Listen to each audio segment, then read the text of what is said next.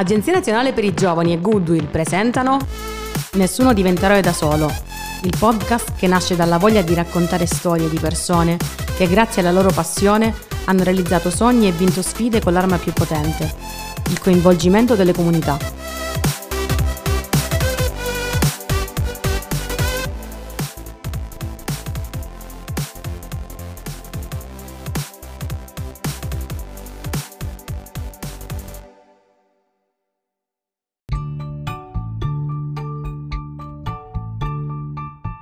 Ciao a tutti, io sono Chiara e come oggi c'è Valentino. Ciao a tutti. Abbiamo invitato con noi oggi Stefano Caccavari e rappresenta per noi eh, un eroe della natura, l'abbiamo definito. Eh, Stefano, io cito una tua intervista, se non vado errato, in cui tu dicevi oh, il di, avevo il sogno di creare una filiera completa e controllata in ogni suo passaggio in loco. Quindi con questa citazione ti invito a raccontarci un po' chi sei e la tua storia. Intanto grazie per l'invito, è un piacere potervi raccontare in pochi minuti la mia esperienza. Allora, quando si parla di filiera, in questo tra- caso si tratta di filiera agricola, quindi di produzione di cibo, perché secondo me un'azienda agricola ha uno scopo principale che è quello di creare e produrre del cibo. Quando parlo di sicurezza alimentare di controllo in ogni passo della filiera, è perché purtroppo oggi nel mondo del grano, che è quello di cui mi occupo, il 60% del grano arriva dall'estero, eh, da, probabilmente da campi con, di dubbia provenienza, con coltivazione non certo biologica e naturale, ma ricca di chimica e chissà cos'altro. E questo poi andrà a produrre la farina per fare pane, pasta o pizza. E, e di conseguenza nella nostra dieta mediterranea ogni giorno c'è uno di questi tre elementi probabilmente. E questo comporta che 6 volte su 10 mangiamo purtroppo cibo che arriva è, è, trasformato in Italia ma con la materia prima che arriva dall'estero. E così Mulinum che è il progetto di cui eh, mi occupo eh, vuole cambiare questo paradigma col- iniziando a coltivare eh, i nostri grani storici italiani nei nostri campi biologici e lontano da fonti di inquinamento per poi trasformarli in farina quindi con un antico mulino a pietra che uh, abbiamo diciamo, ripristinato e messo in funzione e poi in un casolare che siamo in questo caso a, a San Floro in Calabria trasformiamo questa farina anche in prodotti da forno per dimostrare appunto che è fattibile, che il progetto può essere sostenibile e dalla Calabria ne stiamo facendo un altro in Toscana. Ah, la curiosità principale è, è, è sicuramente sulla nascita di questo progetto. Eh, il progetto Mulinum è stato una tua creazione? Da cosa hai, hai preso spunto? Il Mulinum è una mia idea che ho eseguito brillantemente quasi senza accorgermene perché era il 14 febbraio del 2016, quindi eh, 5 anni fa, guarda il tempo come sta volando, e su Facebook al gruppo di persone che mi seguivano, che erano già oltre 5.000 persone, perché avevo creato prima un'altra azienda agricola, quindi io un po' mi sono sporcato le mani, no? Con, si chiama Orto di Famiglia, quindi degli, degli orti in affitto, dati a centinaia di famiglie del Catanzarese, eh, queste persone mi seguivano, tantissime altre persone in Italia mi seguivano e gli ho mh, parlato di un problema, quindi ho, penso che un'azienda nasca sempre dal bisogno di soddisfare un problema o un desiderio dei clienti. Qua il problema eh, principalmente era il mio perché stavano mettendo in vendita l'ultimo mulino a pietra dove io andavo a macinare quindi ho pensato di fare una raccolta fondi o chiamiamola colletto, chiamiamola come fa un po' più figo crowdfunding perché questo è quello che è stato e senza volerlo da zero ho coinvolto 100 persone per una cifra astronomica all'epoca, mezzo milione di euro in 90 giorni per costruire il casolare e metterci all'interno i forni a legna e soprattutto il mulino, i mulini recuperati poi. E questo l'abbiamo realizzato in meno di sei mesi a San Floro e quindi quando dicevo un'idea pensata da me è eseguita benissimo perché in meno di un anno mi sono trovato uh, da zero, ad avere dei dipendenti, ad avere una filiera, ad avere un mercato da creare, ad avere un prodotto da inventare, ad avere un sistema di commercializzazione. Eh, anni dopo sono in diverse regioni d'Italia a fare la stessa cosa. Tu hai avuto sicuramente una, una grandi, un'idea grandiosa e un pubblico che, comunque una comunità che ha risposto bene. Possiamo eh, dare un po' di merito anche a loro, secondo te? Ah, fondamentale. Senza le persone che mi hanno sostenuto io sarei stato un ragazzo mh, appassionato di territorio e tradizione, di grani antiche e di mulini, ma non avrei mai realizzato un mulino da è impossibile da realizzare, perché di fondi ne servono sempre di più. E poi, diciamo, ehm, lo sbocco commerciale avviene grazie al passaparola e quindi grazie alla grande esposizione mediatica che abbiamo avuto. Senza comunità non si è nulla, ma oggi credo che creare un'azienda bisogna appunto soddisfare i bisogni e i desideri di tantissime persone che guarda caso poi rappresentano i tuoi fan o la tua comunità Quindi sei riuscito diciamo, a unire ehm, quella che era una passione, quella che è una tradizione in un contesto diciamo, di innovazione dal punto di vista social. Tu sei riuscito a creare una comunità utilizzando i social. Sì, i social sono uno strumento. Prima poteva essere la stampa o la TV, poi cinque anni fa, oggi ancora di più, i social ti permettono di avere un pubblico e se un pubblico ti diventa seguace, quindi ti segue, legge, si informa e tu gli hai, hai qualcosa da offrire a loro in cambio, alla fine cosa succede? Nasce eh, una, un'offerta e c'è la domanda che, che, sono loro stessi, che possono essere i contenuti che crei o anche i prodotti che vai a vendere. In questo caso l'idea da, di, da diffondere era realizziamo insieme un mulino, io mi occuperò del duro lavoro, però voi potete finanziarlo no? e quindi diventare i miei soci di capitale. Non è beneficenza, è proprio avere una partecipazione societaria. Le famiglie, le persone, perché prima di persone sono intere famiglie, ci hanno creduto, mi hanno sostenuto per la mia capacità e per la mia reputazione e quindi si è fatto. Stranamente si è fatto in Calabria, quindi non si dicesse che non si può fare impresa da noi. L'innovazione sta nel comunicarlo. Eh, è difficile trovare imprenditori oggi che comunicano dati aziendali, sogni, aspettative, che poi le realizzano soprattutto. No? Quindi di sicuro la comunicazione è stata molto importante. Eh, l'idea non era una passione di famiglia avere il mulino e i grani, ma l'idea era di fare qualcosa di bello a San Floro, che era un territorio che rischiava di diventare una discarica qualche anno prima. Quindi in controtendenza a questo problema, la soluzione era quello di riprendere e ripristinare il luogo per quello che è un territorio a vocazione agricola, come un po' tutta la Calabria in realtà. Quindi dal turismo non abbiamo l'influenza per attrarre persone, questo è il vero problema. No? Poi oggi col Covid scordiamoci, ma dall'agricoltura possiamo ripartire dalla terra e se siamo bravi a distribuire, a raccontare il prodotto, eh, possiamo arrivare su tutto il mercato nazionale e non. Quindi hai anche un po' sentito su di te diciamo, il peso di voler salvare una, un territorio a te caro che eh, comunque rischiava di diventare una discarica eh, Valentino, tutto parte da una domanda. Eh, mi chiesero cosa fai per difendere il tuo territorio, eh, mi sono guardato intorno, dopo qualche eh, giorno mi, mi, è balzata l'idea di ritornare a coltivarlo, quindi tornare a fare qualcosa di bello in agricoltura. E siccome se ci pensi, da dieci anni a sta parte si parla solo di biologico, da dieci anni a sta parte si parla di vendita online, quindi da dieci anni a sta parte è accessibile fare impresa, no? anche voi del co-working, del telegarden dieci anni fa non esistevate, voglio dire è tutto cambiato, bisogna essere bravi, veloci, avere una squadra dietro che ti supporta e anche dei finanziatori. E io in questo caso ho creato tutto quello che ti ho elencato. Eh, per un ragazzo giovane come te, eh, riuscire a, ad avviare un'azienda così, con tanti soci comunque, ehm, è stato sicuramente difficile. Ti sono bastate le competenze che hai acquisito ehm, nel corso di studi o hai dovuto approfondire con dei corsi di formazione o cosa hai dovuto migliorare di più di te stesso? Corsi di formazione sì, tantissimo, possono essere utili, ma la cosa più semplice, dico io, è chiedere a chi già ha fatto qualcosa di simile, perché alla fine il processo è quello, fino a quando non diventi autonomo per poterti creare da solo delle soluzioni, ma sempre con un gruppo di persone che ti può dare una mano. Eh, sembra strano, ma fare impresa non è per tutti fare impresa è per gente che comunque ha del coraggio innato, della voglia di rischiare e soprattutto che è disposta a eh, continuamente ad aggiustare. Non c'è nulla di definitivo. Noi, per esempio, usciamo da quest'anno di Covid incredibile, dove abbiamo avuto una grandissima eh, esposizione mediatica, un grandissimo lancio con l'e-commerce, eh, ma succede che senza esperienza, come, come eravamo, chi ne sapeva di sta roba, siamo diventati una sorta di Amazon, beh, l'economia di scala rischia di ehm, crearti un problema come l'ha creato a noi, anziché un beneficio. Quindi succede che a volte se vendi tantissimo, eh, non controlli ogni singola voce di costo, questo l'ho imparato sulla mia pelle quest'anno, e rischi di farti male a fine anno, non te ne accorgi, eh. Sai com'è? Eh, non hai il diabete, però tu ogni due minuti ti mangi una caramella, ok? Succede che dopo 365 giorni tu non ce l'avevi il diabete, ti scopri con qualche problema e tu dici, ma a saperlo prima non mi mangiavo questa caramella. Soltanto che se qualcuno non ti viene a dire ogni scatola che, che spedisci, state attento che, non, che ci sia sempre quello stesso margine, no? Anche dopo la millesima scatola al giorno, spediti, eh, se non te ne accorgi prima, te ne accorgi dopo. E quindi è un po' come l'esempio della caramella. Quindi ti assicuro, nessuno sa niente, bisogna fare le cose e aggiustare. Certo, se fosse andato da uno che già aveva volumi tali, mi avrebbe dato subito questo suggerimento, come lo sto dando io adesso, no? Controllate tutto prima, ma molto prima, fate delle previsioni. Infatti abbiamo creato degli Excel molto belli dove ci siamo lanciati e abbiamo detto, ma se vendi X, se vendi 10 volte X, se vendi 1000 volte X, quanto ti fai male o quanto, tra virgolette, va bene l'azienda? Sono tutte cose previsionali tradizionali che comunque un'azienda agricola o un imprenditore oggi non pensa, ma lo pensi in quel momento perché hai un'ondata gigantesca e, stai, e ti attrezzi per trovare la soluzione, no? questo è un esempio banale, ma ti assicuro, nessuno sa nulla, eh, bisogna fare sul campo e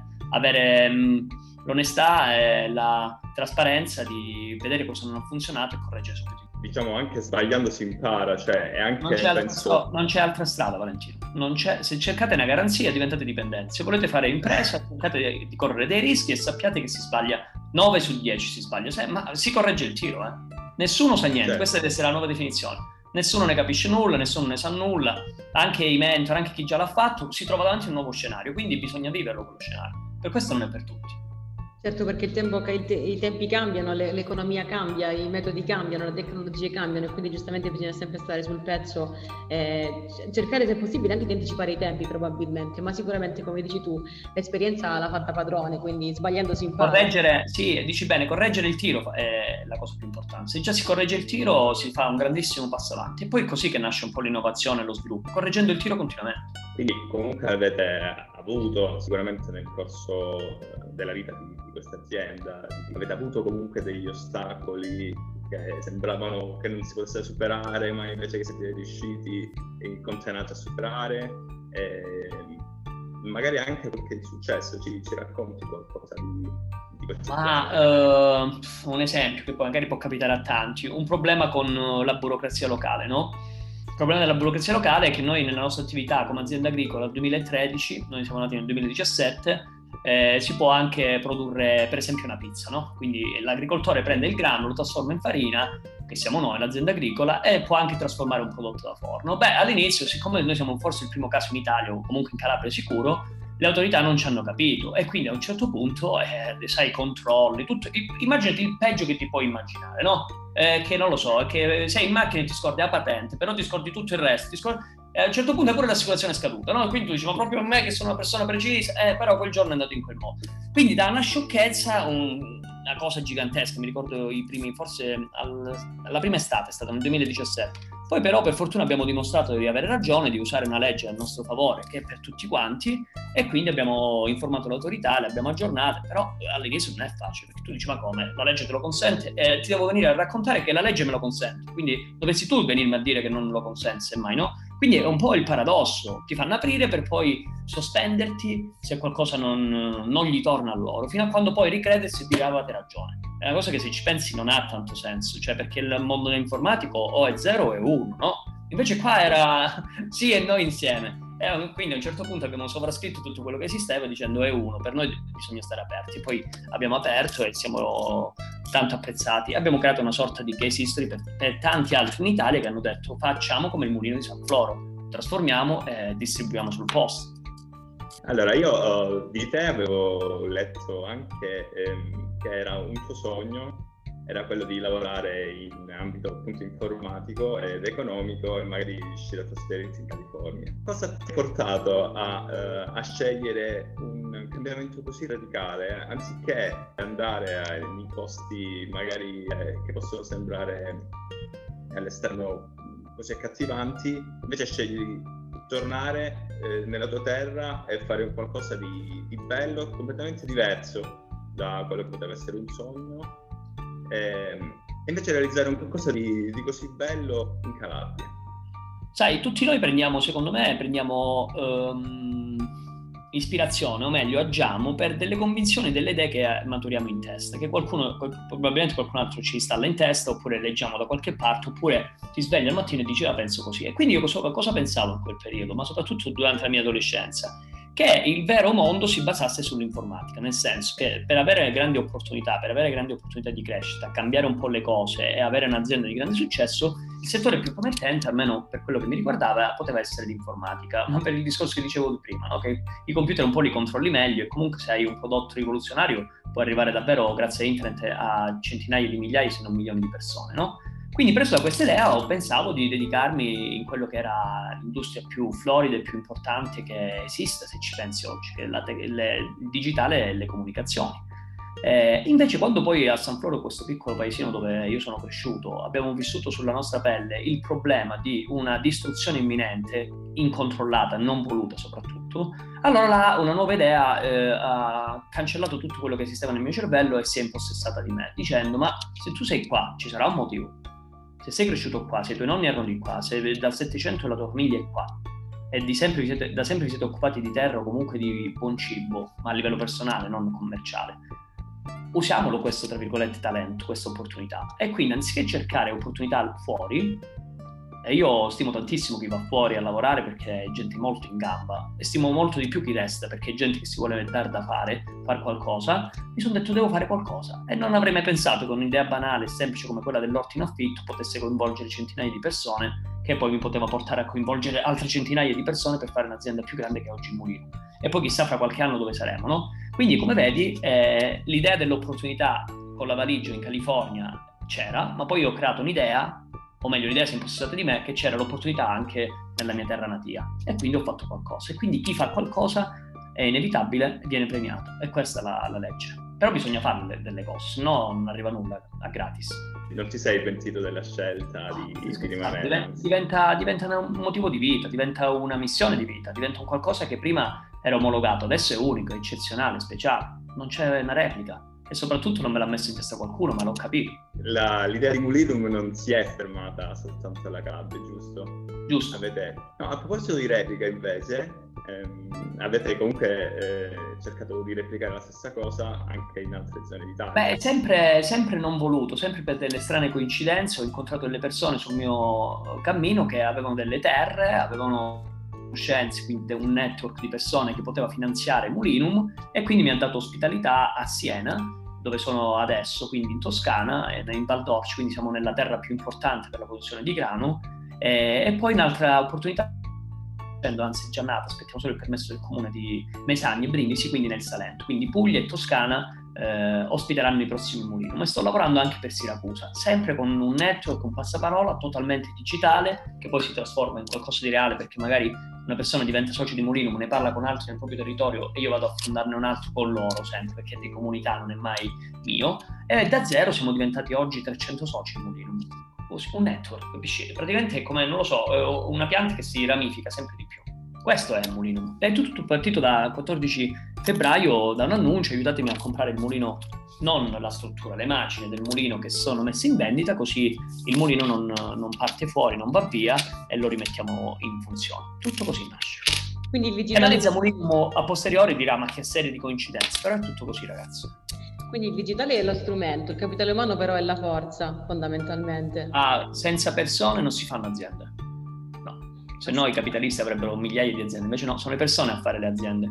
E senza persone eh, non si può realizzare eh, innovazione perché le persone si fanno domande, se no i computer avrebbero loro le aziende. Non è così, le domande arrivano da qua per risolvere dei problemi e le risposte arrivano pure da qua. Bellissimo, grazie mille Stefano per averci aiutato con la tua storia. Sei sempre molto. Oh, io resto sempre a disposizione, ragazzi. Sono molto facilmente raggiungibile da tutti i social, eh, sia Facebook, Instagram, quello che volete, o mulino.it. Chi mi vuole scrivere può scrivermi eh, senza problemi. Tanto come sto sempre facendo, se posso aiutarvi, io vi aiuto, vi do la mia esperienza. Noi, noi, ti ringraziamo, infatti, ti ringraziamo tantissimo per aver accettato il nostro invito. Ma prima di chiudere, ti facciamo l'ultima domanda bomba che noi ci giochiamo con tutti gli ospiti, i role model li chiamiamo, perché per noi sono persone che rappresentano a, a, a a, pieno il tema che abbiamo scelto, in questo caso ritorno alla terra. Tu sai, il nostro progetto si chiama Nessuno diventa eroe da solo, perché ci piace raccontare eroi mh, quotidiani, persone normali, che senza supereroi, senza, senza superpoteri, scusami, eh, e mantelli, eh, con passione e determinazione realizzano sogni. Spesso però, come, proprio come è successo a te, attraverso il coinvolgimento delle comunità, quindi eroi non solitari, ma di comunità. Allora ti chiediamo, senza chi non saresti oggi il piccolo eroe quotidiano che per noi effettivamente sei? Senza, penso, le prime persone che hanno firmato con me dal notaio a fare Mulinum. Questo per quanto riguarda la società. Senza chi sicuramente eh, tutta la mia famiglia, a partire da nonna ai miei genitori, che mi hanno dato dei valori, che mi hanno permesso di guardare un pezzo di terra e cominciare a pensare a come trasformarlo in qualcosa senza chi, senza la domanda, tu che stai facendo per difendere il territorio, fatta da Massimiliano Capalvo, un mio carissimo amico. Senza queste, questi tre ingredienti non, non sarei dove sono. Quindi persone e domande, come vedete, camminano sempre insieme. Perfetto, grazie mille, grazie ancora. A voi ragazzi per, averti, per esserti messa a disposizione. E ragazzi, mi raccomando, per chi non c'è stato, io ci, sto, ci vado tutte le estati a San Floro, mangiamo una pizza buonissima, quindi andate a trovare Stefano, vi spiegherà la storia e vi farà vedere il pulito almeno a me così è successo. Stefano ci aspetti, vero? Certo, e soprattutto chi è distante e invece su mulinum.it glielo mandiamo da casa, ok? Perfetto, giusto. Vai. Allora, grazie. Ciao Stefano. ciao. ciao. ciao.